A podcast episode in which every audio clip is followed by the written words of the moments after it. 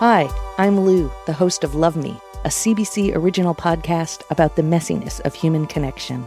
The show features deeply personal stories, like a mother forced to press charges against her own son, a couple that falls in love through Google Translate, and a man whose father in law asks him to build his coffin. Subscribe to Love Me at cbc.ca slash love me or wherever you get your podcasts. This is a CBC podcast. The year is 1981. A young Robert Zemeckis and his longtime friend and collaborator Bob Gale are hard at work finishing a draft of a new script. I am your density. I mean, destiny. Have you watched this music television thing? No, Bob Zemeckis. It's me, Bob Gale. I haven't. Well, don't worry, Bob Gale. You're not missing much. It's terrible. Get back to work. Ah, back to work I go. The stakes are high. The pair's last few films were commercial flops, but the head of Columbia Pictures is taking a chance on the two young filmmakers. Okay, what what if the mad professor has like a pet, like a salamander or a little newt or uh, something? Yes, yes. The premise is one Bob Gale conceived of after seeing his dad's old high school yearbook. And he sends him back as a test. Here we go. Yes, now we're cooking popcorn. It's a tale of a teenager accidentally traveling back in time where he meets his parents, saves his inventor friend, and tries to find a way back to the present day. Sound familiar? Yeah, it's Back to the Future. And then Marty kisses Lorraine. Oh, yes. Technically, isn't that incest? Well, yeah, but uh, she doesn't know. It's kind of a like a farcical sort of situation. Okay. The working draft of Rob and Bob's script had a few differences from the movie we've come to love. For example, the quirky inventor Doc Brown used to be known as the Professor. There was a pet chimpanzee named Shemp. And maybe most notable, the protagonist, Marty McFly, travels back to the year 1955 in a refrigerator strapped to the back of a pickup truck. This version of the script gets passed on by Columbia Pictures This just isn't working for me. and Disney The answer is no. and other big name production studios I'm sorry, guys, it's a pass. for a total of 40 rejections. No thanks. Not good. No. No. Get out of Hollywood. But eventually, Universal greenlights the project but asks for some concepts of the script to be rewritten. We love it. We just have a few changes. Okay, well, we're happy to hear and we're open to ideas. I love notes. The professor becomes Doc, Shemp gets replaced by Einstein the dog, and of course, the time travel fridge gets upgraded to a car. Specifically, Are you telling me that you built a time machine out of a DeLorean? If you're gonna build a time machine into a car, why not do it with some style? Rob and Bob's Passion Project goes on to win an Oscar and a Hugo Award. And today, Back to the Future is considered to be one of the best sci fi films of all time. And it couldn't have happened without a few tweaks to the script. Congrats, man. I mean, can you believe we almost made the time machine a fridge? Yeah, so glad we changed that, but glad we kept the incest. Solid choice. Stories like this one aren't uncommon in Hollywood. No matter how well thought out your project is, it's likely that you'll have to make some creative changes. So, why am I telling you this? Because Maddy, Mark, and I have sent off a draft of our script, our baby, to a big, scary production executive for notes. Soon, we'll find out how many fridge to DeLorean type changes we'll have to make. Or maybe she'll think it's so good she'll want to make it with us. Or maybe we'll have to rewrite the whole thing. Who knows? It's Let's Make a Sci Fi.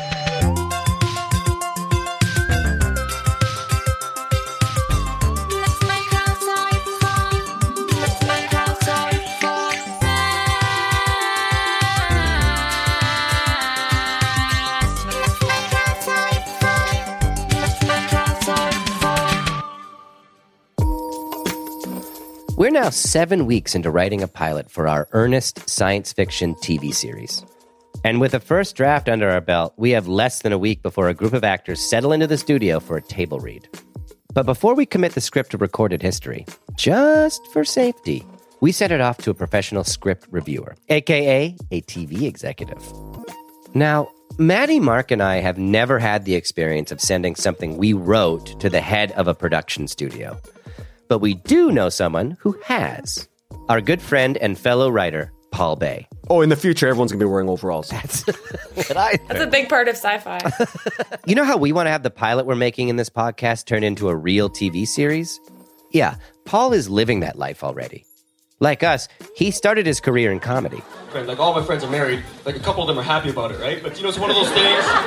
But Hollywood started paying attention because of his hit sci fi podcasts The Big Loop and The Black Tapes. I'm just not sure I understand. What is there to understand? It's harassment. Because of this podcast? Yes. Now he's an in demand screenwriter selling shows to places like Amazon. But Paul's first experience with an executive was very different from ours. Oh yeah, uh, the first thing I ever sold, I guess I'm allowed to say it, was to Syfy, uh, NBC. So Paul gets a meeting with a few bigwig TV execs. What he thought was a meet and greet. But once he tells his friend about the incoming meeting, that friend's eyes widen. Dude, that's not a meeting. That's a, that's not a general meeting. That's a pitch. I'm like, what? He goes, how did they word it? And I show him the email and stuff. He goes, dude, that's a pitch meeting. He goes, when, when is it? And it was exactly 24 hours. He goes, well, we, we should hang, but you need to go home. And, you need to go to your hotel and start writing a pitch. I'm like, how do you pitch? Lucky for Paul, his friend offered a poignant bit of advice that would serve him well. And he just said, be yourself, man. They already like the stuff. Um, they know you have no TV experience. Just be yourself and do your best. That's kind of hard to do, though, when you're sitting in a Hollywood production office and you spy a familiar face. I remember that day because I was I was there, and uh, uh, William Shatner was there, also in the waiting room. Oh Right? And my it- god! With this with this massive entre- like his agents, they all wore a different color suit. Oh my god! Right? Like like like it looked like so we uh, could Mau- tell them apart. identify them. It, it- it felt like he felt like he was Morris Day in the time, right? And it's like it, it was like he, it was weird. So I was, I was very intimidated. I'm like, I think I'm out of my depth here. And then they, I get, I get called in, and I'm, I'm already intimidated and, and weirded out by the William Shatner sighting. Uh, it's like you know, it's, it's always off-putting uh, in a good way. Um, So, as he heads into his first big pitch meeting with one night of prep, Paul is shaken by a near encounter with one of his idols. But he holds on to the advice his friend gave him to just be genuine. anyways, I go in, and I'm like, okay, well, here's my pitch. And I took out my phone and I started playing some music. Scary music, and I'm like, picture this. And, I started acting it out, and they have these smiles on their faces, and they're listening. And I, and I did it, and I, I realized how corny it was, and I, and I turned it off. I'm like, anyways, yeah. So you guys have heard it. and that's how it goes. And then, and they're like, oh. And next thing you know, they, a month later, they call me. You got a deal. Let's do this. Right? Wow. And then, uh, uh, uh, and then I, maybe two years later, we were, I was laughing about it. I was talking, I was like, guys, you remember how I pitched this? I go, it was so corny. And they're like, we didn't think it was corny. we, we just love your enthusiasm. Since then, whether it's meeting execs or sitting down to get notes on a script, Paul keeps a genuine excitement for the work that's about to come. And that's the advice he gave us. And that's something I learned that you guys can take because you're very authentic, all of you. So it's like they appreciate authenticity. If you don't know anything, just admit it. But say, you know, we'll figure it out. You know, uh, uh, with you know, it's it's um, uh, it's as long as you're authentic, they they appreciate that. And if your ideas are strong and you and they and they see you believe in it. But just because you're authentic and charming doesn't mean you won't have to rewrite your entire script. Paul's having to do that on a horror project right now. I'm on my fourth draft right now, uh, and I'm waiting for notes from the buyer on that one. But I remember the second draft was almost a page one rewrite. Right. Oh, Like I rewrote the whole like eighty percent of it. That's a lot of rewriting. Just think about how long it's taken to get this far. I feel like that big of a rewrite would be a huge blow. But there's no avoiding it now. We've already sent off the script to our executive. So let's learn our fate.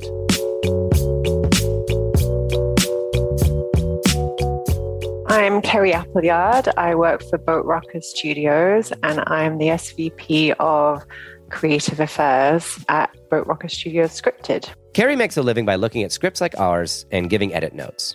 And the feedback she's given has helped writers go on to win awards. Case in point, the Peabody Award winning sci fi thriller Orphan Black. She was the co executive producer on that show. We're clones. We're someone's experiment and they're killing us off. Is that helpful? With her expertise, Kerry was kind enough to take a look at our script, like actually read it, all the while keeping in mind the etiquette of giving constructive feedback. Writers put their heart and soul onto the page, and we have to be very um, cognizant of that. And of course, you have to, in the notes process, talk about what is working and what you might want to see more of as well. And then I've had writers call that a shit sandwich. if it's great at the beginning, and then it's filled with a load of, um, you know, criticisms, and then it's a good wrap up. Then you don't want to do that. We're comedians. We got very thick skin. We will not say shit sandwich to you at all. so I guess, should we just kind of jump in? Yeah, let's do it. Let's do it. Just quickly before we jump into Kerry's notes, you should know that we have changed the script since we shared it with Rainn Wilson in episode six. We've toned down our comedy, especially on Cruiser 7. Kirby no longer works in water maintenance. We've put her in an even lower ranking job. And we've gotten rid of blue people. It was just one detail too many to have to explain. As promised, Kerry started with what she liked about our pilot. I mean, I do think there's a, a really interesting idea and plot there. I think you've uh, introduced a lot of, you know, there's a central idea that can work for a, a long running series. I think there's, um, you know, I think there's a really good shape to the the pilot too. You know, having the other ship crash. I'm going to pause, Kerry, here to give you a bit of context. The ship crash she's talking about is Ship B, now known as Cruiser 7, getting destroyed by Ship A, Progeny, at the end of the pilot script, thereby marooning the crew of Cruiser 7 on Progeny. Make sense? Okay, now back to Kerry. Ship crash. The motivating question of, like, you know, these people have been lied to, and then the way to get back home to Earth is gone. So there's a really big dramatic tension there that I think works really well. So everything I say, take it in that context. so I think it, you know, there's an in, you've set up an intriguing story with lots of great seeds of a mystery sown, um, which again is what you need for a series, and it hangs together quite well. After praising us, she moved on to what we need to work on. Or, in other words, stuff she clearly hated. I would say that I would um, spend some time just really talking about character and taking the time to kind of get to know the characters. Um, I felt that, you know, just so an audience will be invested in them and care about them, because people come back for characters. And I think this is often the mistake that's made with sci fi. I think you've done a lot of work to establish the world. Um, but often I felt like I was being told those things and not shown those things. Yeah. Okay. Heard that before. Too much time spent on world building, not enough focus on characters. Okay. But we do get one more compliment, right? The whole sandwich thing. Good, bad, good, right? How many years do you think it would take for our script to become a popular TV show? I think you've got some rewrites to do. Oh, oh, oh you think?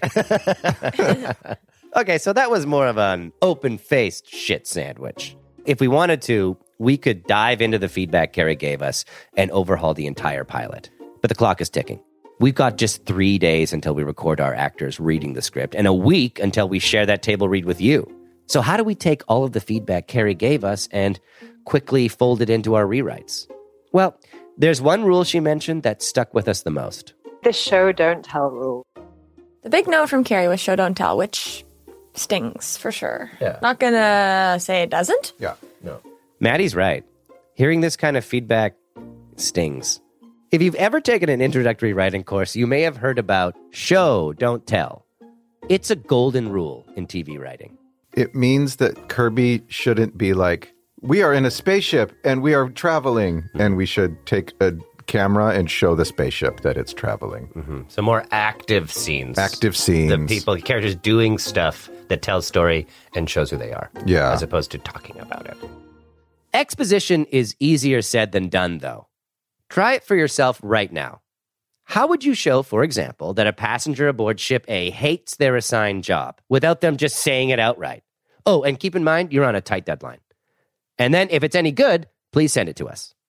How are we going to do this? Yeah, and we can't not do it because Yes. the actors are booked. They are coming in. They're they have their in. call times. they have a map to the There's, studio. a, there's like a whole sheet mm-hmm. with their information.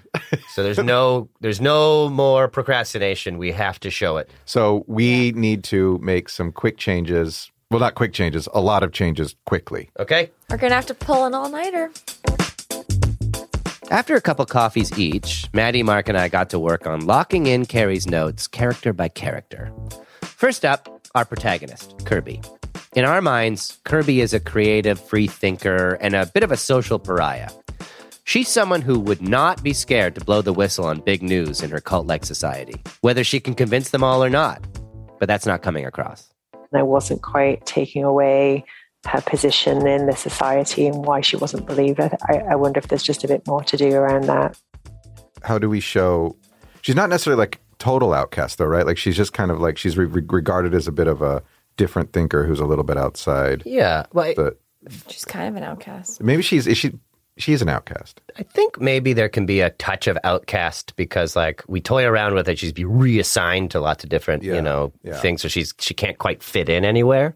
So I think that could be reflected in people around her, and like that sort of ties into what Kerry's saying. Like, Yeah. people can regard her. I think uh, like a, a touch of outcast would be good. So telling would be like she's sitting in the cafeteria and two other characters are going, There's the outcast Kirby. Speak not to her or her weird habits. I agree, Crumpthampalon. Great name.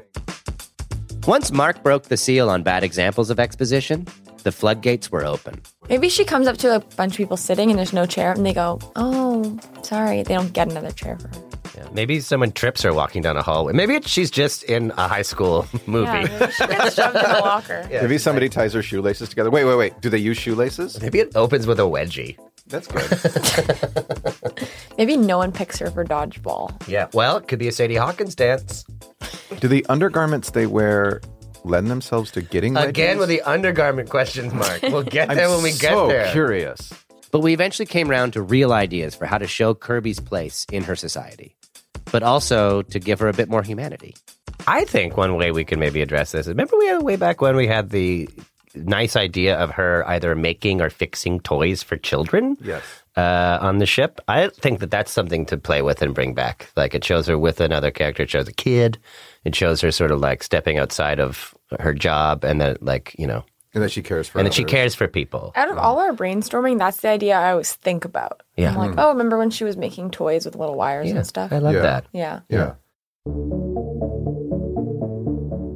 With our protagonist a little more dynamic, we have to do the same for our antagonist, Lee. Her cold, authoritative demeanor makes a great foil to Kirby. But we may have made her too evil just for the sake of being evil. I think you could do more with her character. I think we could, without making her mustache twirling, just kind of really get to understand her as a character as well, because villains don't think they're the villain, right? So right now, Lee, she's like, I don't care for people. She, I think she actually says that. Like, they're all the Oh, yeah. same. They're all the same to The underlings to her are the same. For inspiration, we look to a famous, humanized villain from the golden age of TV. A couple months before all this, these two wild ducks landed in my pool. It was amazing. They're from Canada or someplace, and it was mating season. in The Sopranos, Tony Soprano like really cares for babies and animals, but he, you know, murders people, and he he's clearly like just, you know, he's a psychopath. Like we could focus on, you know, that type of aspect of her personality. Like, what is she? Mm. How does she, how does her loving come out in kind of the weird ways that it that it like that? She's really nice to babies, Mhm. and then maybe there's some animals on the ship. Maybe there's a duck that lands in her fucking pool, or Yeah, something. in the pilot episode. I feel like we could up the cult leader yes aspect. So it's like a cult leader isn't like yeah doesn't know they're evil. They're doing what they think is right. One of you said earlier that we need like promises of the cult leader, which I think is such a good like what is what is I the cult promise? googled Yeah, that what was you. do Maddy. cult leaders what's their vibe Yeah. and they said the number one thing is they make grand promises Yes. you're going to go to heaven you're going to get rich you're going to get famous Yeah, and I don't think we have that. No. Like we have we have like we're going to get to progeny, but we should like talk about why progeny's great. It's this Yeah. like utopia. They're going to get there. well ultimately lee is in the right because she has to keep these people alive Correct. she like has to keep these people working and alive and not get depressed and Yeah. Yeah. that's a big that's a big thing And yeah, Yeah. and Heavy as healthy the and head. like yeah, and, And- like learning the the shit Yeah. they need to learn. And I yeah. think we can up the fact that she cares in some way about the people of the ship. Like she actually cares that they get there. Mm-hmm. Like they're like she needs to have some sort of like humanity or some drive that Yeah, because not we've just always said it's about the mission for her. Like Yeah. you're saying, yeah, like Yeah. But that's what makes her a little bit crazed.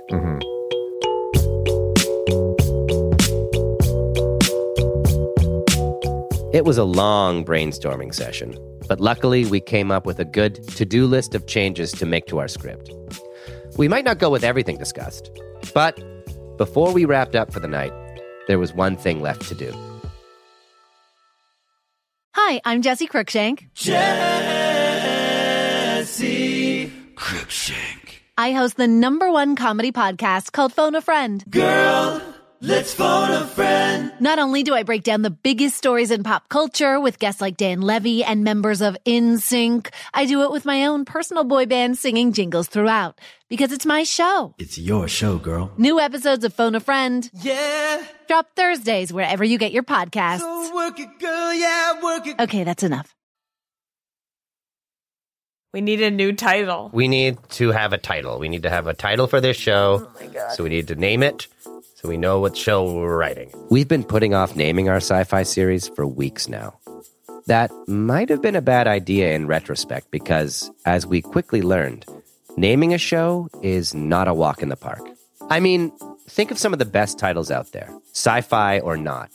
They get the essence of an entire series into one phrase. I like Law and Order. And it's a great title because it's exactly what the show is. Half the show is law, half the show is order. Friends. They they did it so on the nose, and you know what it's going to be about. Yeah. Jurassic Park, Star Wars. Yeah. Star Trek. They're going through. They're trekking. Yeah, they're trekking. Time Cop, Time Cop is a great title. a guy who doesn't like watches. Those are all taken, unfortunately. Otherwise, we totally would have used Star Trek, The Next Generation, or Deep Space Nine. I don't care. But it gives us an idea of what makes a strong name. I think the title has to sound good and make you want to say it. Law and Order. I want to say it right now, Law and Order. That's what we want short, sweet, and fun to say. And if a good title makes you want to say it, then why not just brainstorm out loud? Okay, let's go. All right, let's do it. Here we go. It was slow going at first. A few of the titles didn't really translate well when said out loud. Space Chase. Space Chase. Ra- space Race Chase. Space Chase Race. What about the Starborn? The Star- Starborn. Starborn. The Spaceborn. Spaceborn. The Spaceborn. Like they're, that's what we call The them. Spaceborn. Yeah. Something, Say it there's something wrong with it. Yeah, it doesn't It's sound born. great. Um, Sounds like space porn. Yeah, it does. It does sound like space porn. It does. Some weren't exactly original. Space friends. Space Friends. Generations. Generations. Isn't the That's name a- of a Star Trek It's a movie? Star Trek movie, but they don't own it. Generations. But we got into a rhythm, and the names really started to flow. Spaceships. Spaceships. The generational ship flying Born through in space. Born in space. Born in space. Born in born in space. Born in in space space. is not bad. Sounds like a Bourne Identity sequel. We've also toyed with Next Year in Proxima and also um, Progeny. Born in the void. Born, born in the void. The void. The void. Born, in the Void, I, I like. hmm I like the last generation. It sounds like the next generation too, which makes me happy. Oh, does it sound too much like the next No. generation? Again, Star Trek doesn't own the word generation. Out of dozens of potential titles, we nailed down three top picks. So we got Progeny, we've got Last Generation, and we've got Born in Space. And after a quick and confusing vote, I'm gonna give it th- no one point. One point. One point. One point. we picked a winner. Five, six, five. So it's Progeny. Okay. It's Progeny. Progeny. We've been calling it. Progeny. I can live with Progeny. Progeny. Yeah. Progeny's great. It's what it's about. Everyone come. It, it's great. Yeah. And it's so simple. Yeah. And the network can always come back and be like, we really love Born in Space. Or space porn. Yeah, the network. Okay, we Progeny. named it. We We named named the it show. Progeny. We named it show. That's fantastic. Yay. Congratulations. All right. Progeny. You know, now that we've settled on a name for the show, more than any other part of this process, our little sci fi series is starting to feel like a real thing. It's weird to think that a few months ago, we were just pitching half baked ideas to each other. Call this Goodbye Moon. So the asteroid hits the moon and it destroys the moon. The wobble of the Earth goes wonky. Seasons get fucked up. The tides are no more. We don't have a moon. Um, Since then, we built a whole world. Probably the most spacious area on the ship would be the farming area. So maybe they all like bring Yeah. little lawn chairs and hang out, and that's kind of a scene, you know? I love that they have lawn chairs. We wrote characters to get attached to. Kirby's like a kooky inventor. Totally. And we wrote a whole episode of those characters interacting with each other, with a few changes along the way, of course. In my own act, everyone goes to bed three times. It's like I'll, it's like Sure, we got stuck sometimes. I mean, we spent way too long world building. You don't have a pitch. You've only you've got a setting. We should have talked to Simon way earlier because we spent a we spent a long time avoiding that question. But we really did it. We wrote a science fiction script for TV. 8 weeks have gone by, and I'm sitting in a recording booth getting ready to present our passion project to you, a person who's actually invested in hearing what we made. How do I feel? The short and uninteresting answer is pretty good. I mean, it's hard to write and finish a script, any script, of any genre or any length, let alone an hour long sci fi epic. Especially one where the idea was essentially plucked out of thin air through a group brainstorming session. When I started this process, I saw writing as a fairly linear endeavor, sort of like making your way down a long, straight hallway, a real point A to point B situation. But I now know you're constantly going back and forth, left and right, and often in circles, constantly reevaluating what you've already established in the glare of what you've just figured out. More of a dungeon maze than a hallway. And how did we do on the science fiction front? Did we write a proper, earnest sci fi? I think so. When we started, I had two Ray Bradbury quotes saved on my computer that I shared with Mark and Maddy. And they are Science fiction is any idea that occurs in the head and doesn't exist yet, but soon will, and will change everything for everybody, and nothing will ever be the same again. As soon as you have an idea that changes some small part of the world, you are writing science fiction. Will nothing ever be the same again after the world hears our script for Progeny? Eh, probably not. But I don't know if I care. I'm just glad we did it. But the other Bradbury quote speaks to this. I have never listened to anyone who criticized my taste in space travel, sideshows, or gorillas. When this occurs, I pack up my dinosaurs and leave the room.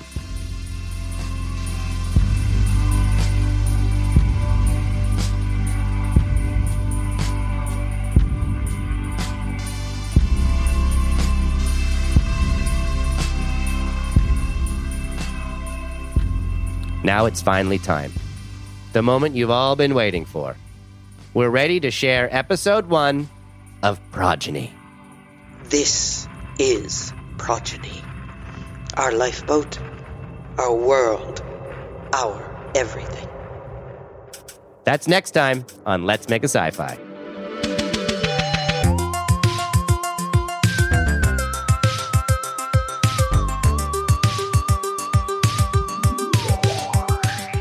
Let's Make a Sci Fi is a production of Kelly and Kelly and CBC Podcasts.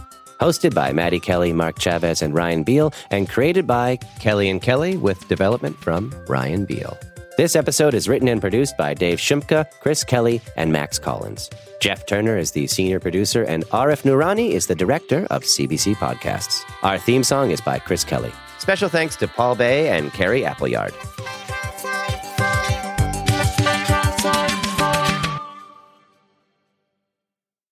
For more CBC podcasts, go to cbc.ca slash podcasts.